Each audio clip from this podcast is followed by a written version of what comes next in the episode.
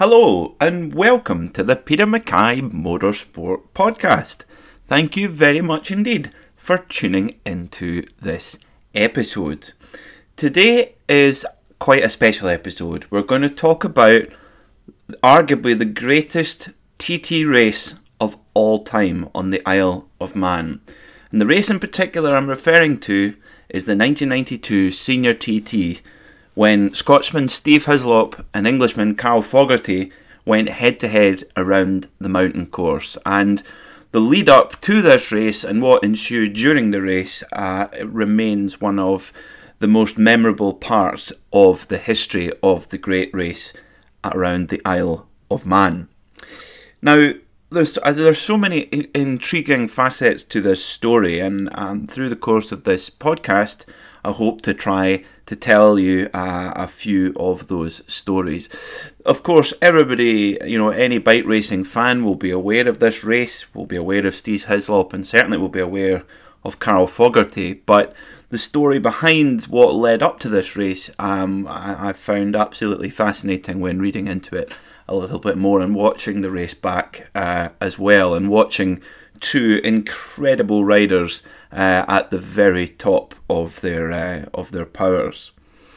So Steve Hislop and Carl Fogarty both enjoyed incredible success in their motorcycling uh, careers, mainly in two, um, although their paths did cross quite a bit, um, they did end up, um, you know, working, they ended up finishing their career in different parts of the sport. So, you know, Steve Hislop was was certainly the better um, road racer uh, than than Carl Fogarty.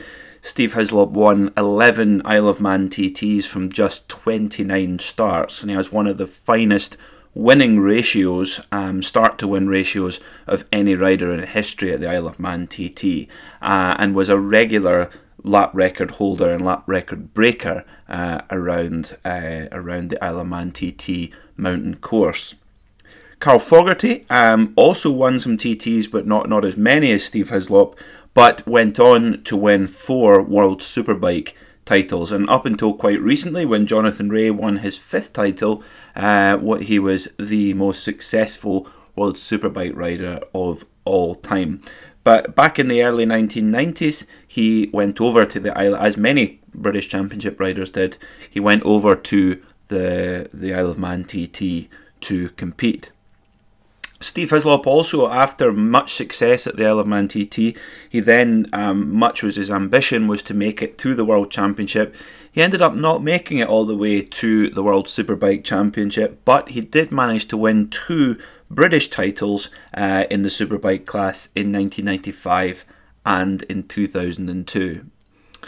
Sadly, in two thousand three, at the age of just forty-one, sadly we lost Steve Hislop in a tragic helicopter accident when uh, um, leaving from a friend's house in Hoyock, uh, his helicopter suffered a mechanical failure, and unfortunately um, Steve was, was killed in, in the accident, and he will be sorely missed. And to me, I, I truly believe he's one of Scotland's greatest sportsmen, and hopefully throughout this episode I'll be able to tell a little bit about what made Steve Hislop special, Uh, and how he contrasted in ca- very much in character and approach to Carl Fogarty, but how similar a result um, they both achieved while out on track. So really the story of how this, uh, the, all of the prologue, all of the build-up to the nineteen ninety-two Isle of Man T T uh, senior race um, actually started back in nineteen ninety-one. Steve Hislop and Carl Fogarty were paired together to race for Honda at the Isle of Man T T. Um, at the time, Carl Fogarty had suggested at the end of nineteen ninety that he might not have returned to uh, the Isle of Man T T race, but he was lured back by Honda boss Neil Tuxworth um, to come and ride the Honda R V F. Now, the Honda R V F is one of the most coveted and exotic bikes ever used around the Isle of Man T T course. At the time, um, leading into the nineteen ninety-one uh, T T week, Honda had won nine consecutive F one T T races in a row. So at that time, the F one was the was the fastest bike out there, seven hundred fifty c c superbike machine, or what we would refer to as a superbike nowadays, the fastest machine that you would find um, racing at the T T. And Honda were, of course, desperate to ensure that they scored an unprecedented ten wins in a row in this class. And when Honda set their mind to something, the, the amount of engineering might and financial might that they have at their disposal is almost, un, I mean, it's unprecedented. And Mister Aguma of Honda Racing Corporation, H R C, was sent over to the Isle of Man with two, one, two completely one-off Uh, Honda R V Fs that were produced particularly for the Isle of Man T T, just for Steve Hislop and Carl Fogarty in the F one T T race. And when these bikes rolled onto the island and Steve Hislop and um, Carl Fogarty went out in practice, it became very clear very quickly that they were going to be in a class of their own. To be honest, at the time, they were probably in a class of their own in, in riding ability anyway, or in form anyway, but the Honda R V F just it, it transported them into another another level. Now, the reason why I'm talking about the nineteen ninety-one T T rather than the ninety-two right now is because it's very important to understand the build-up from nineteen ninety-one and all the crescendo that built to the nineteen ninety-two um, senior T T race. So in practice for the nineteen ninety-one race, it was it was it was being reported in the press that Steve Hislop and Carl Fogarty hated each other and they didn't get on, which actually behind the scenes was not true. In fact, actually Steve Hislop uh, and his partner at the time, and um, Carl and his wife Michaela, was actually spent quite a lot of personal time together. However, and it's a big however, both were absolutely determined to beat one another. However, the approach in which, the way that both Steve Hislop and Carl Fogarty carried themselves is intriguing. Carl Fogarty is, you know, he is openly vocal of his confidence in his own ability. He's an incredibly confident man, fully in belief that he is the greatest rider in the world, and that that that that um, mindset unquestionably um, contributed to the success that he enjoyed throughout his career. He would and he would push a bike beyond what it was capable of, uh, and beyond maybe what was acceptable in terms of risk to be to be able to win. He was just such a determined character, and would and would have make absolutely no effort to hide it. In fact, a lot of the time, he would be make an extra effort to, to tell anyone who would listen about how good he was, and that was his style. Steve Hislop was completely different. He possessed exactly the same confidence in his ability as Carl Fogarty did, but he was much, much more reserved. Quite a typical Scotsman in, in, in that way. He came from the Borders. He came from uh, a little town called, called Hoyock in the, in the Borders, and you know, it was very, very calm, very, very gently spoken. And his style on the bike was just poetic. I mean, he just so smooth. He looked when when Steve Hislop was riding a superbike or an F one bike at that time around the Isle of Man T T on lap record pace, you could be fooled he was simply popping down for a pint of milk. He was just had this most gorgeous, smooth, delicate riding style, but devastatingly fast.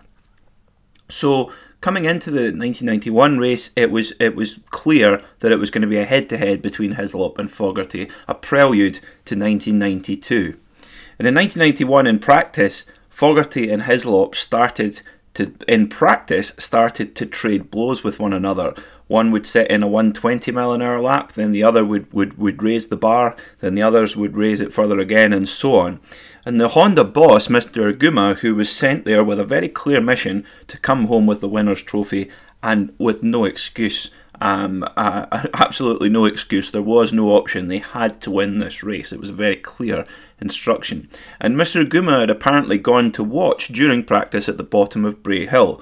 Now, for, for those of you who are unfamiliar with the Isle of Man T T course or the Bray Hill section, just type in type it in on YouTube, Isle of Man T T Bray Hill, Bray Hill spelled B R A Y, and you just watch in amazement. It's about it's a very very fast downhill left left hander. It's a very one constant radius left hander heading downhill, almost into top gear by that point, and and there's a big bump at the bottom of the hill where the riders are reaching around one hundred seventy-five miles an hour, and it's I've I've I've sat I've actually stood on, stood um, on the wall right there at Bray Hill uh, back in two thousand thirteen, and I've never seen anything more incredible in my entire life. I'll be honest. Um, so Mister Aguma-san had gone to watch um, had gone to watch Hislop and Fogarty coming through on these amazing growling Honda R V Fs, and had seen them fly down, and I think he nearly had a heart attack. So. Um, after practice, um, both Steve Hislop and Carl Fogarty were summoned to uh, a meeting where they were given a very, very big telling off from Mister Aguma, who said, "You two are not enemies. Um, y- Yamaha, Kawasaki, Suzuki, they are enemies. You two, not enemies." So they were told at that point to decide who was going to win the race. So off they went, and they very quickly decided that Um, they weren't going to decide there and then who was going to win the race. They were simply going to ride flat out anyway and see who won, which of course was the the way the way to do it. In that Formula One T T race, Hislop employed actually a different tactic to what he was used to. He knew that he had to break Fogarty's resolve. So from the initial drop of the clutch on Glencutchery Road, boom, he was off on the start line, and he put his, he put it a hammer down straight away. And by the by Ramsey, which is only about thirteen or fourteen miles, he was already five seconds in the lead from Fogarty, which was incredible. And the whole point of Hislop's theory there was was for Fogarty to see his pit board saying minus five and to break his resolve, and it worked. And Steve Hislop went out into the distance and uh, and and and won the race.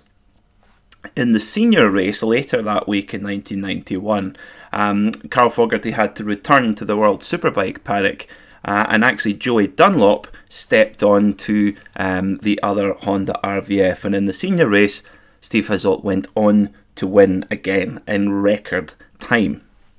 So that was the build-up to to of the previous year in nineteen ninety-one. So at this point, Steve Hislop has won eight T Ts, seven of those with Honda. He's also won the British two hundred fifty c c championship with Honda. And at the end of ninety-one season, as you know, the best T T rider uh, on the planet at the time, Neil Tuxworth, the Honda team boss, had promised uh, a, a program where he would ride the Honda R C thirty in the British Championship, and also um, would race at the T T as well. And it was a good package, good mechanics, and all the all the rest of it. But as time went on and as the off-season got longer, Steve Hislop still had no contract in his pocket. So he started to follow up with Neil Tuxworth to try to find out what was going on, and with little success. And eventually, when he when he managed to reach Neil Tuxworth, he was very quickly um, rushed off the phone. The next day, a letter arrived at Steve Hislop's door, basically confirming that his, his services were no longer required with Honda, and they, he had been replaced by Simon Crafar, who, for those of you who watch the MotoGP live feed, Simon Crafar is now the um, the pit lane reporter uh, for MotoGP, and and and the um, and does all the Moto Voodoo um, track day um, instruction as well. Very very good rider, Simon Crafar. Um, but Steve Hislop was out of a ride, and of course, because he'd taken Honda on their promise, he'd left it too late in the day. You know, it was far too late in the day to, to try and find a ride.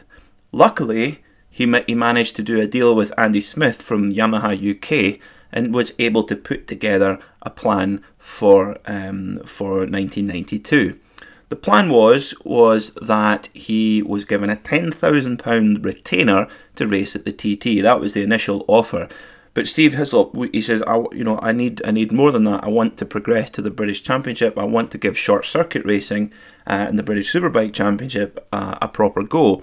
So eventually, it was agreed that he would be given a ten thousand pounds retainer to race at the T T, and he would be also be given uh, a six hundred c c Super Sport bike and a two hundred fifty c c Grand Prix bike for the other races at the Isle of Man T T.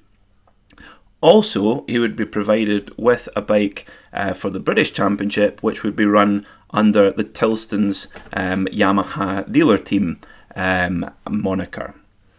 So the promise was that he would get a certain degree of equipment to race in the British Championship.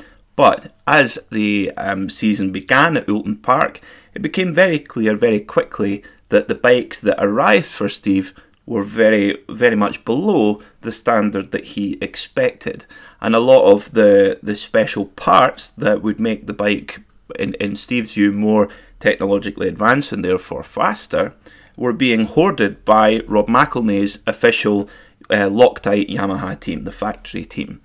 Um, so after one round at Oulton Park, he was less than impressed because he didn't want to waste his chance uh, in succeeding in the British Championship. So he he asked, and still no no no more support came. So he gave out a Yamaha an ultimatum. He said, "If you don't give me the parts and you don't give me the support that you've promised me, I will not race for you at the T T, and I will return the ten thousand pounds retainer cheque that you've given me." And Andy Smith at Yamaha believed that um, Steve Hislop was bluffing him and said, "No, you're you're not going to do that." And actually, it was quite a risk for Steve Hislop because that was his only earning that year. Um, Yamaha were paying him for the T T, but he was riding in the British Championship for nothing. So his he really needed the T T to win prize money to supplement his income. Hard to believe for someone who was the fastest man in the world around the Isle of Man T T at the time, but such was the politics of bike racing. So obviously Steve Hislop was incredibly frustrated by this response from Yamaha. So what he did was he got on the phone to a good friend of his called Michael Brandon, who worked for Abus Locks. Uh, it was a German security company um, that had a base in Hoyock, where Steve was from. And Michael Brandon at the time was arranging for Abus Locks to sponsor the Kawasaki team in the British Superbike Championship. Luckily, at the time, Steve Hislop had signed for Kawasaki France to race in the World Endurance Championship. So actually he had a set of Kawasaki leathers. So he got on the phone to Michael Brandon and told him the problems he was having with Yamaha and how he really needed to sort something else out. So Michael Brandon did some, made some inquiries and was able to secure a Kawasaki Superbike for the next round at Donington Park. So a phone call was made to Andy Smith at Yamaha, telling him that he was um, declining their offer to race at the T T. The cheque was back in the post and they'll need to find themselves another rider for the British Championship. And when Steve Hislop walked into the, the paddock at Donington Park for the second round of the British Championship, all of a sudden every curtain in the paddock was twitching as he walked through the paddock in Kawasaki leathers, not Yamaha leathers. So, of course, in a paddock, it's like a small village. The word went round very, very quickly that Steve and Yamaha had parted ways. At this point of the story, this is where Norton come into the story, the bike that Steve eventually rode in this great race, the nineteen ninety-two Senior T T. And team manager of Norton at the time, Barry Simmons, immediately pounced on this opportunity, and he made When, when he spoke to Steve and learned of the problems he'd had with Yamaha, he desperately said, "Oh, you must come and ride the Norton. That would be awesome. We've got to find a way to do this." And Steve at the time had his reservations about the Norton bike. At the time, Norton produced uh, a bike that had a five hundred eighty-eight c c rotary engine, which was incredibly fickle, and actually had, um, you could trace its origins, not, you wouldn't even have to trace that far back. You could trace its origins back to um, police and military bikes that Norton sold to um, the public services only about five years previously. Uh, and at the time, Norton was not in the greatest financial health, which we'll come on to later in, in the episode.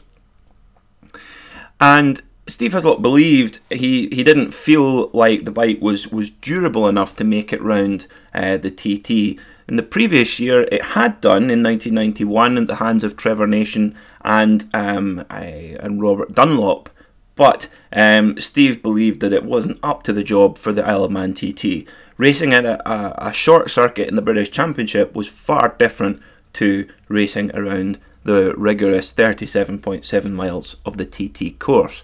But at the time, Steve Hislop had no other options, and really he needed to go to the T T to to, to supplement his income and to, to, to win some races and to win some prize money. He was also aware that he wanted to build his profile. He was obviously he was getting the results on track, but for whatever reason he wasn't getting the opportunity, or he felt he wasn't getting the opportunities that he deserved, given how, how well he was he was performing, particularly at the T T. So he thought, well, a British bike, ha, ha, you know, he thought this before the race. He thought, a British bike hasn't won the senior T T since nineteen sixty-one with Mike Hailwood, and what a great story that would be, and what great coverage that would get if a British rider like me won on the British bike. So he accepted Norton's offer. And basically the deal was that he needed to find twenty-five thousand pounds in sponsorship to be able to get the bike to the grid. And that twenty-five thousand pounds in sponsorship was the entire budget. So tight were Norton's finances at the time.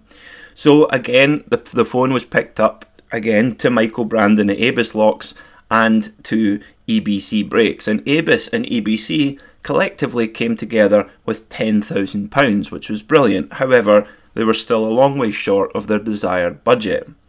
A deal was made with Manx Telecom um, for, for the remaining amount, but sadly this fell through at the very last minute. Thankfully for Steve, uh, the Isle of Man government, or the, the Isle of Man Tourist Board, were able to come come in with a with a, a further ten thousand pounds of support, and at that point they had their twenty thousand pounds to go racing. Now Barry Simmons at the time, he you know tapped away at his calculator, made some calculations, and thought, well, it's going to be very tight, but yeah, okay, let's go racing with twenty thousand pounds. Now, there are bikes that compete in the Isle of Man T T today that you couldn't even buy the road version for twenty thousand pounds. Um, it's just, you know, it's just extraordinary that they, that was their entire race budget, twenty thousand pounds to go uh, to the Isle of Man T T. Extraordinary. Fogarty, meanwhile, um, he was uh, toiling away in the World Superbike Championship. In nineteen ninety-two, he was running his own private team. He was running a private uh, Ducati uh, in the World Superbike Championship in a bid to get his name out there and to, to get signed by one of the big teams, which, of course, he did. He went on to win four world titles not long after this. But he was really struggling for money at the time to keep this World Superbike effort going. And when Steve Hislop left Yamaha, Yamaha obviously required a top-level rider to take their bike to the T T. And who did they ask? They asked Carl Fogarty. And they offered Carl Fogarty seven thousand pounds to come over and, and um, take part in the race. And this was matched by the Isle of Man Tourist Board as well. So fourteen thousand pounds was quite a lot of money in nineteen ninety-two, and Fogarty, although he'd vowed not to come back to the circuit um, uh, on the Isle of Man, he decided to do it to keep his, uh, his World Superbike programme alive. Now, it's interesting, if you look back, you know, there's obviously anyone who is uh, an avid fan of the Isle of Man T T, or anyone who's a casual observer and picks up a national newspaper and reads the sports section, you'll be well familiar with the stories of how dangerous the Isle of Man T T race is. You know, nowadays the riders are racing at one hundred thirty-five miles an hour average lap speed. At that time they were racing about one twenty-three, one twenty-four, but still incredibly fast between brick walls, hedges, trees, uh, and unfortunately there have been many casualties and many deaths um, over the course of the Isle of Man T T's history. Uh, and of course, as usual, every year there's the same, um, you know, the same clickbait articles that turn up, um, you know, calling for the event to be banned. I'm very much in, uh, I'm very much in the camp that the event should not be banned, but should never, ever, ever. Um, be we should never be complacent in terms of the safety that we could introduce into uh, into the sport. And of course, each um, each individual taking part does so does so in, um, by their own choice, and um, does so um, you know as the highlight of their year. A lot of guys who compete in the Isle of Man T T, they will take their two weeks holiday off work to to go and do this, and will save up all year round to be able to compete in the Isle of Man T T. But even at that time, even as far back as nineteen eighty-nine, when Steve Hislop did the double um, within the F one race and the senior race. He said, and I quote, he says, "I think the bikes are beginning to outgrow the circuit."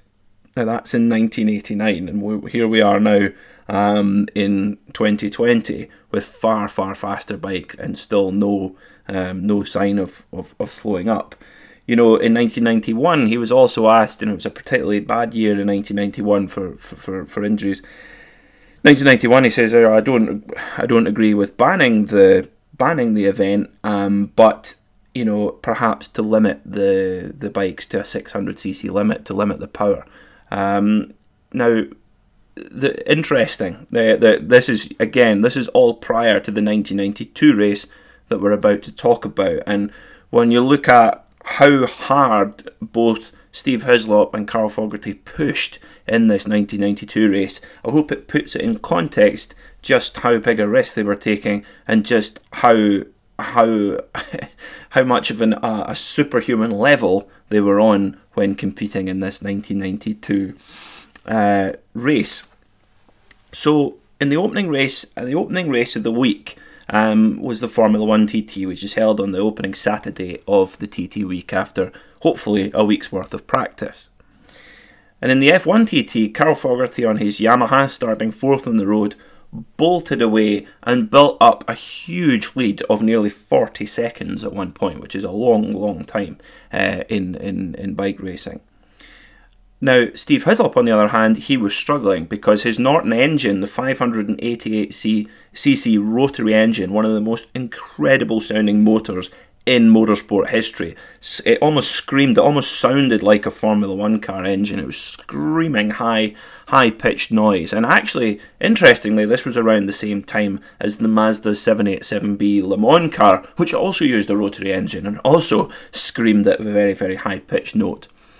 But the problem with this rotary engine was it was very, very fickle, and it it was terrible. It ran incredibly hot. The exhaust of the Norton would actually run to eleven hundred degrees centigrade when a normal bike racing exhaust, normal four-stroke bike racing exhaust, would sit at about eight hundred c c. So if you raced the bike at night, you would see it glowing orange. It was just an incredible machine. And because of the unique character of the engine, the engine actually didn't provide much engine braking. So if you're in your car and you drop down a gear, you'll feel the car actually begin to slightly slowing down. It's called engine braking. Uh, this is happens on a motorcycle as well, but on these rotary engine motorcycles, the engine braking effect was not as much. Actually, you know, it's... So...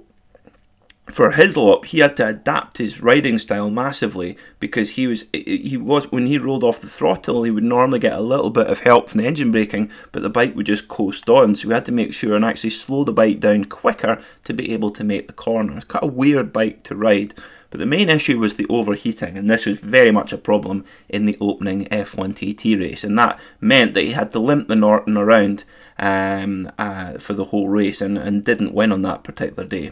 But sadly, neither did Carl Fogarty. Despite being way out in the distance, coming into the last lap, all of a sudden his gearbox expires, lets go, and he breaks down there and then. He's out the race, and Philip McCallan on his Honda goes on to win. So Hislop no wins, Fogarty no wins. Um, so it all going to come down to the nineteen ninety-two senior a week later. Um, which is actually a, a bank holiday on the Isle of Man, such is the significance of the event. In between the event, both riders had a few days to to try and make, make as many changes as they could. Um, Carl Fogarty decided just to kind of leave things as they were. Obviously, the bike was, was, was, was fast enough. For Hislop and the Norton boys, they had a bit more work to do, and what they did was they went up to a place called Jerby, which is an old um, disused airfield on the Isle of Man. And it's still used to this day for teams desperately trying to make changes in between races. Um, but they went, the Norton guys went up to Jerby. Now remember, they had absolutely no money to, you know, ship over any new parts or make anything drastically different. They were stuck with what they had. One of the problems they were experiencing was, um, you know, Steve Hislop, like many motorcycle racers, quite a quite a you know a dimin- diminutive in stature, and on the motorcycle, obviously, when you're racing at one seventy, one eighty miles an hour, the the force of the wind flowing over you is extraordinary. And what was happening was was that he was getting pushed back on the motorcycle more than he would like, and that was was putting more weight on the back wheel and lifting up the front wheel, which was causing instability, which is, you're absolutely the enemy on the Isle of Man T T course. Stability is absolutely everything. So what they did was they simply fitted a bigger front windscreen. If you look at um, John McGuinness, um, who's um, a twenty-three-time T T winner, if you look at always his bikes, he always has particularly big front fairings and front screens on his bike so that he can get tucked right in behind it to keep the bike nice and stable. So nice big screen, and they fitted a bigger screen on Steve Hislop's Norton so he could get tucked right in behind, uh, and, and that made a big, big difference in the stability. They also widened the handlebars and actually raised them slightly, again, to, to aid the stability. And actually, interestingly, that's something that John McGuinness also does to this day. The final thing that they did, and the biggest problem that they had, was um, was the cooling of the bike. Obviously, the bike engine was running far too hot, and they had to, to be able to try and keep it keep it cool. So they actually removed the front mudguard completely, uh, and that actually helped with the airflow, and they put bits of bits of gaffer tape basically on the side of the, the fairing and the, the plastic bodywork that, that then would then divert air into the radiators. Very rudimentary, basic homebrew modifications, but they worked, and they worked a treat. So they came to the start line, the senior T T. At the at the point prior to the race, both riders were, of course, interviewed. And Steve Hislop, it was put to him, they say, everyone's saying this is going to be your last ever T T race. And he agreed. He says, yes. He says, this is likely to be my very last T T. I've I've I've done my time here. I've won a lot of races, and uh, I want to, to focus on the short circuits and, and try something new. So it was very much a last chance saloon, all or nothing um, encounter.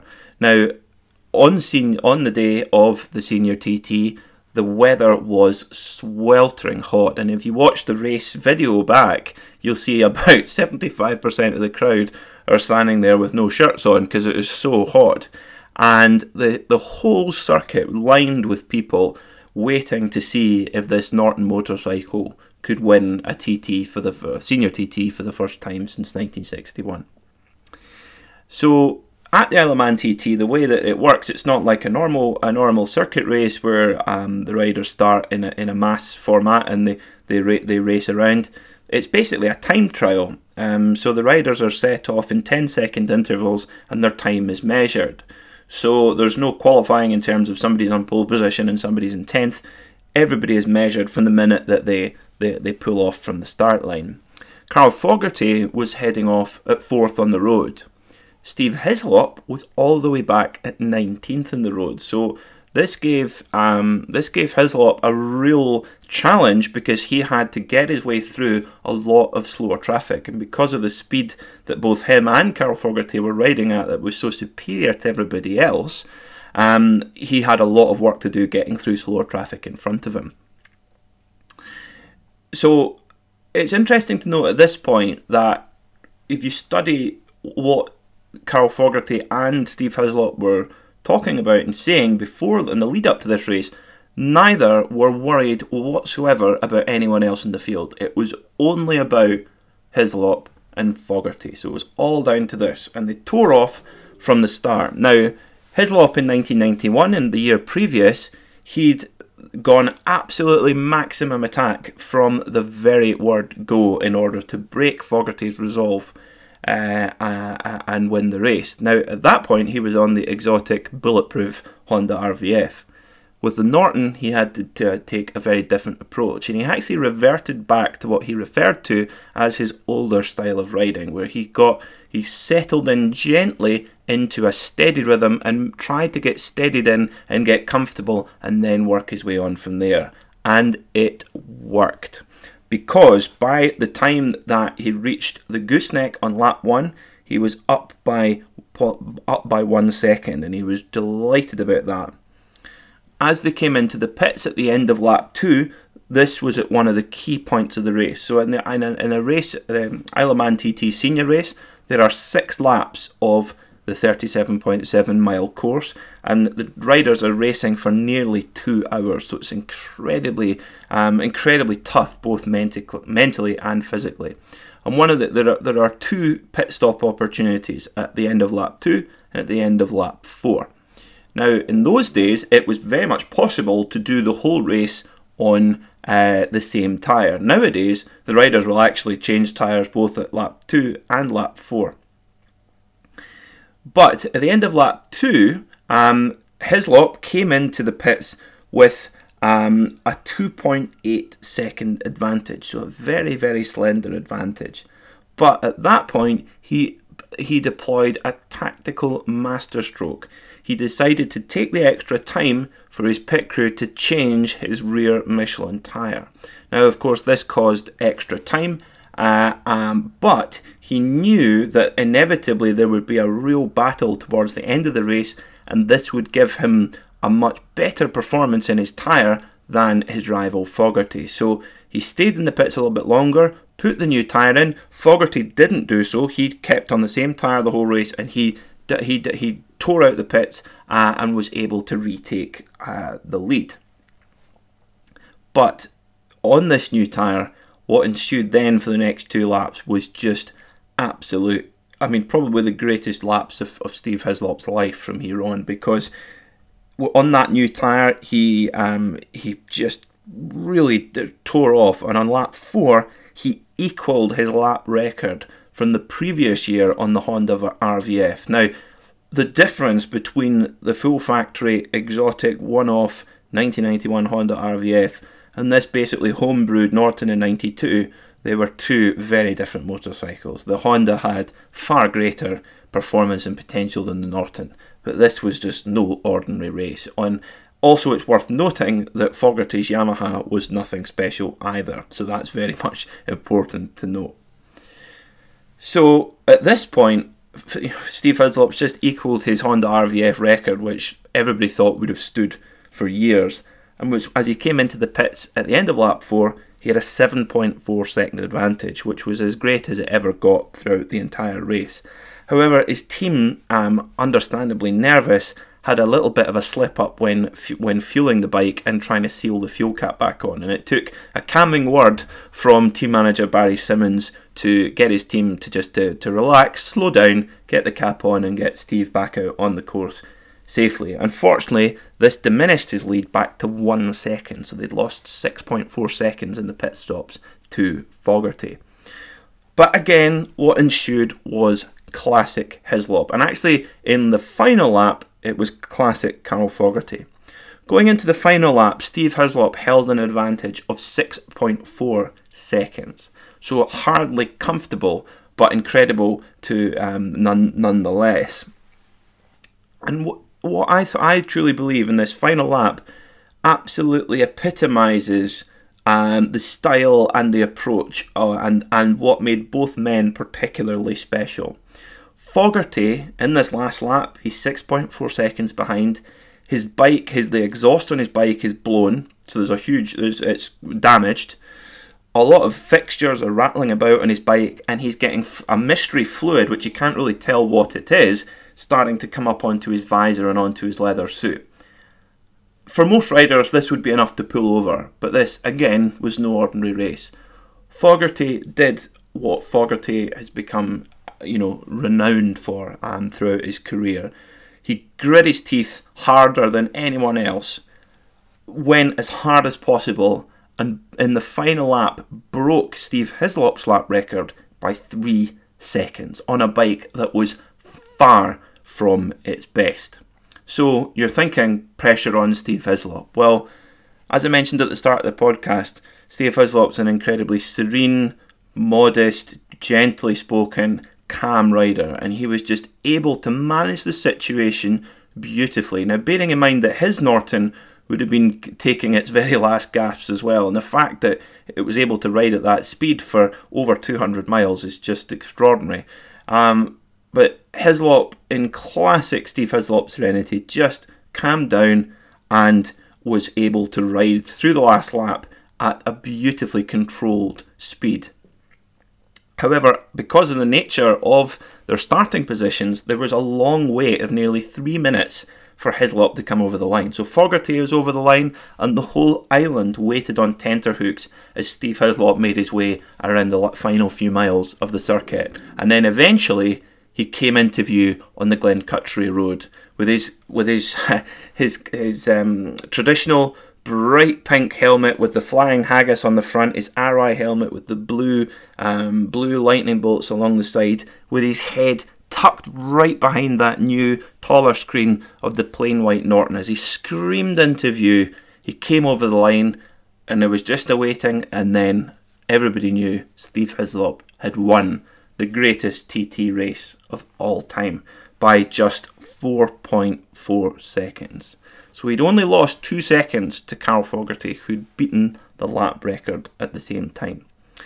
To give you an idea just how far ahead and just how superior Carl Fogarty and Steve Hislop were that day, the man in third place, Robert Dunlop, was two minutes behind um, in third place. Absolutely extraordinary.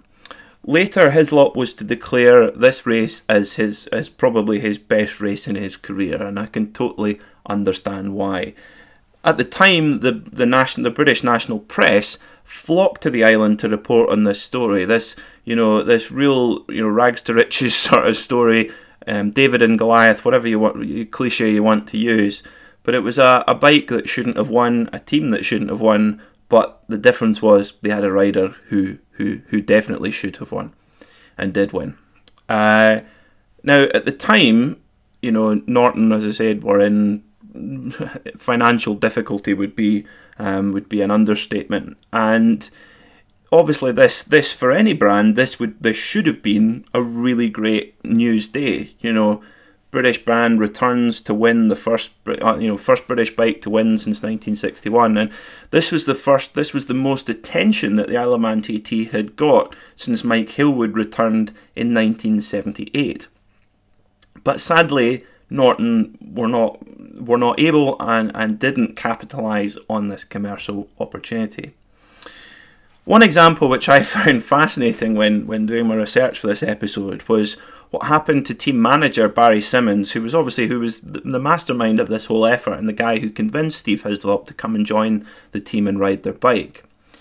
Barry Simmons, on return to the Norton factory, he was given a very warm welcome by all of the men who produced Norton's bikes at the time. They were delighted um, by the success. However, when going upstairs to um, sit down with, with senior management and the C E O at the time, David McDonald, obviously he's arrived back with the biggest prize in, arguably the biggest prize in motorcycle racing, the, the senior T T trophy. And all that C E O David McDonald was interested in was why the pit looked slightly messy on T V because there was bits of paper everywhere. And as Barry Simmons said at the time, he says that probably summed up the attitude of the senior management of Norton at that particular time. So just after um, this triumph, um, at the time Norton were really, really struggling um, for for cash. They were marred in um, marred in investigation. The previous C E O Philippe Leroux um, was involved in a lot of investigations um, um, from from the British government. There was allegations of fraud, and you know the Norton brand was being used to front up, um, you know, dodgy property investments and so on. And actually, some of the directors of Norton were eventually jailed um, because of some of this um, impropriety. Sadly, just a year after this, a momentous, um, a momentous triumph at the T T in nineteen ninety-two, uh, what should have been a real milestone moment for the brand, sadly in nineteen ninety-three. The brand was sold off to a Canadian firm and didn't resurface until many years later.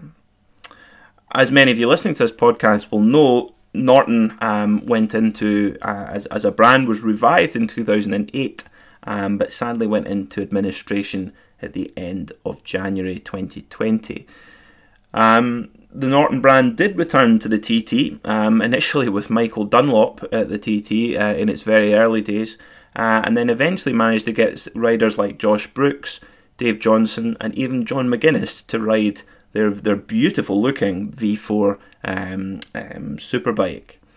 But sadly, the brand has been, again, surrounded in massive um, scrutiny as well. Um, the, the owner, Stuart Garner, um, under investigation right now um, for pension fraud. Um, a lot of the Nor- Norton um, pension, uh, Norton staff having their uh, pension schemes with Norton and are, are really struggling right now. And also uh, a lot of people who placed a, a sizable deposit and sometimes full payments for bikes will not receive these bikes, which is very, very sad in, indeed. And unfortunately, the Norton brand in the last couple of decades has been uh, has been plagued by these kinds of stories. So, amongst all the, the, the doom and gloom, remember the day when Norton ruled the world at the Isle of Man T T in nineteen ninety-two, thanks to um, to Steve Hislop, one of the true um, one of the true greats. If you enjoyed um, this this story, um, I can't recommend um, Steve Hislop's autobiography enough. It's simply called Hizzy, um, which was his affectionately uh, affectionately known nickname, um, H I Z Z Y. You'll be able to get it in any any bookshop or online or, or whatever, and it's a great read. Uh, even if you're not a motorcycle racing fan, um, the actual honesty of Steve writing his book Uh, is extraordinary, and sadly it was it was published um, just at the point when when he, he passed away. Um, and it's uh, you know he, he will be he will really he is sorely sorely missed, and one of the real legends of the Isle of Man T T. So I hope you've enjoyed the story. Do check out um, do check out um, the book Hizzy, and also if you have Amazon Prime right now. Um, Steve Hislop, the T T Wins, and the story of the nineteen ninety-two Senior T T are free on Amazon Prime right now. So while we're we're all in, in lockdown at the moment, um, in, during the uh, COVID nineteen pandemic, um, cheer yourself up by watching some, some good bike racing. Before I go, um, please don't forget to um, subscribe to our channel. Um, Remember, we are still running a competition with our partners heel tread dot com for some lovely pairs of free motorsport-inspired socks. So if you subscribe to our show via the, our channel on Podbean, you will be automatically entered into the next three prize draws. Um, so keep an eye out on our Instagram page at Peter Mackay Motorsport for the next draw, which will happen in the next couple of days. Thank you very much for listening to this episode, and I look forward to speaking to you again very soon.